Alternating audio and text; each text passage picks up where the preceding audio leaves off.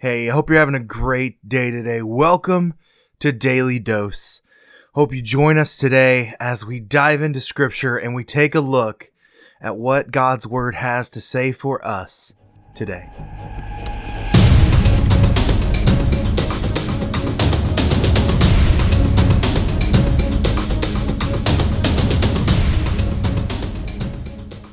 Hey, how are you doing today?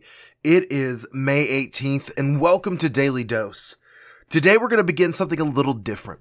We are going to actually spend the rest of this week in a single chapter. We've come to probably one of the most important parts of the Old Testament, and that is Isaiah 53. Now, Isaiah 53 is written entirely about Jesus. And so today, we're only going to read one verse, and today I'm going to give you an overview of Isaiah 53, and then starting tomorrow, we're going to go through and we're going to exposit this entire chapter together. Uh, I feel like this is a break from what our normal daily doses would be, but how extremely important it is to read these verses in the context of the New Testament, of Jesus. If you have your Bibles, open with me to Isaiah 53 and just read verse 1 for me. Who has believed what he has heard from us? And whom has given us the arm of the Lord, uh, and to whom who the arm of the Lord has been revealed? I'm sorry. And so the reason I'm only reading the first verse is because we're going to reread it tomorrow in context of the first three verses. But Isaiah 53 describes the life and the ministry of Jesus Christ. We see that in the first uh, four verses. In the next uh, few verses, we see his death, we see his burial, and then we see his resurrection. And we see that the theme that ties this entire chapter together is the innocence, the innocent savior, the innocent servant that died in the place of the guilty. We talk about this idea of atonement. We talk about this idea of uh, Christ shedding the blood for us. This is exactly what we're talking about.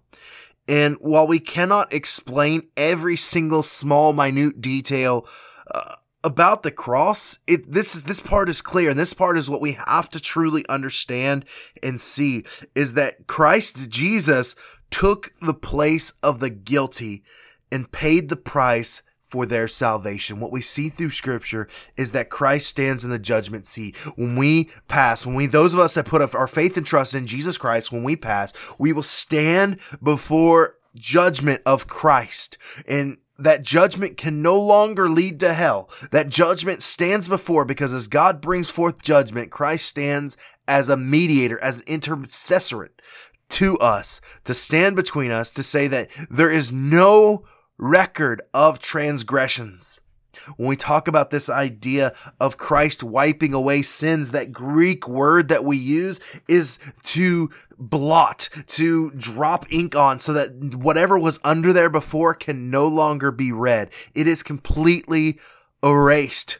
And that's as we begin to talk about this, we talk about his, the life of Jesus. We're going to see in the life of Jesus just how much of a servant he was. In the beginning, we're going to talk about the, the sorrowful servant. In the second part, we're going to talk about the smittenness of the servant, how much he loved us. And we're going to talk about how the, the silence of the servant, and we're going to talk about the satisfaction of the servant. All through the, the life, the, the, the punishment, the death, and the resurrection of Jesus. So I hope that you're ready. I hope that you're excited for getting to go through this together uh, as we look forward to what it has for us. Uh, when we look at this this first verse, who has believed what he has heard from us? This us is the obviously the remnant of, of Israel that we see. And we also see the arm of the Lord, the power, the strength, the absolute authority of the Lord in this verse. He has control over everything. And he loves us so much that he sent Jesus, this Jesus that we're going to be studying, to die in our place. I hope you have a fantastic day, and I will see you tomorrow.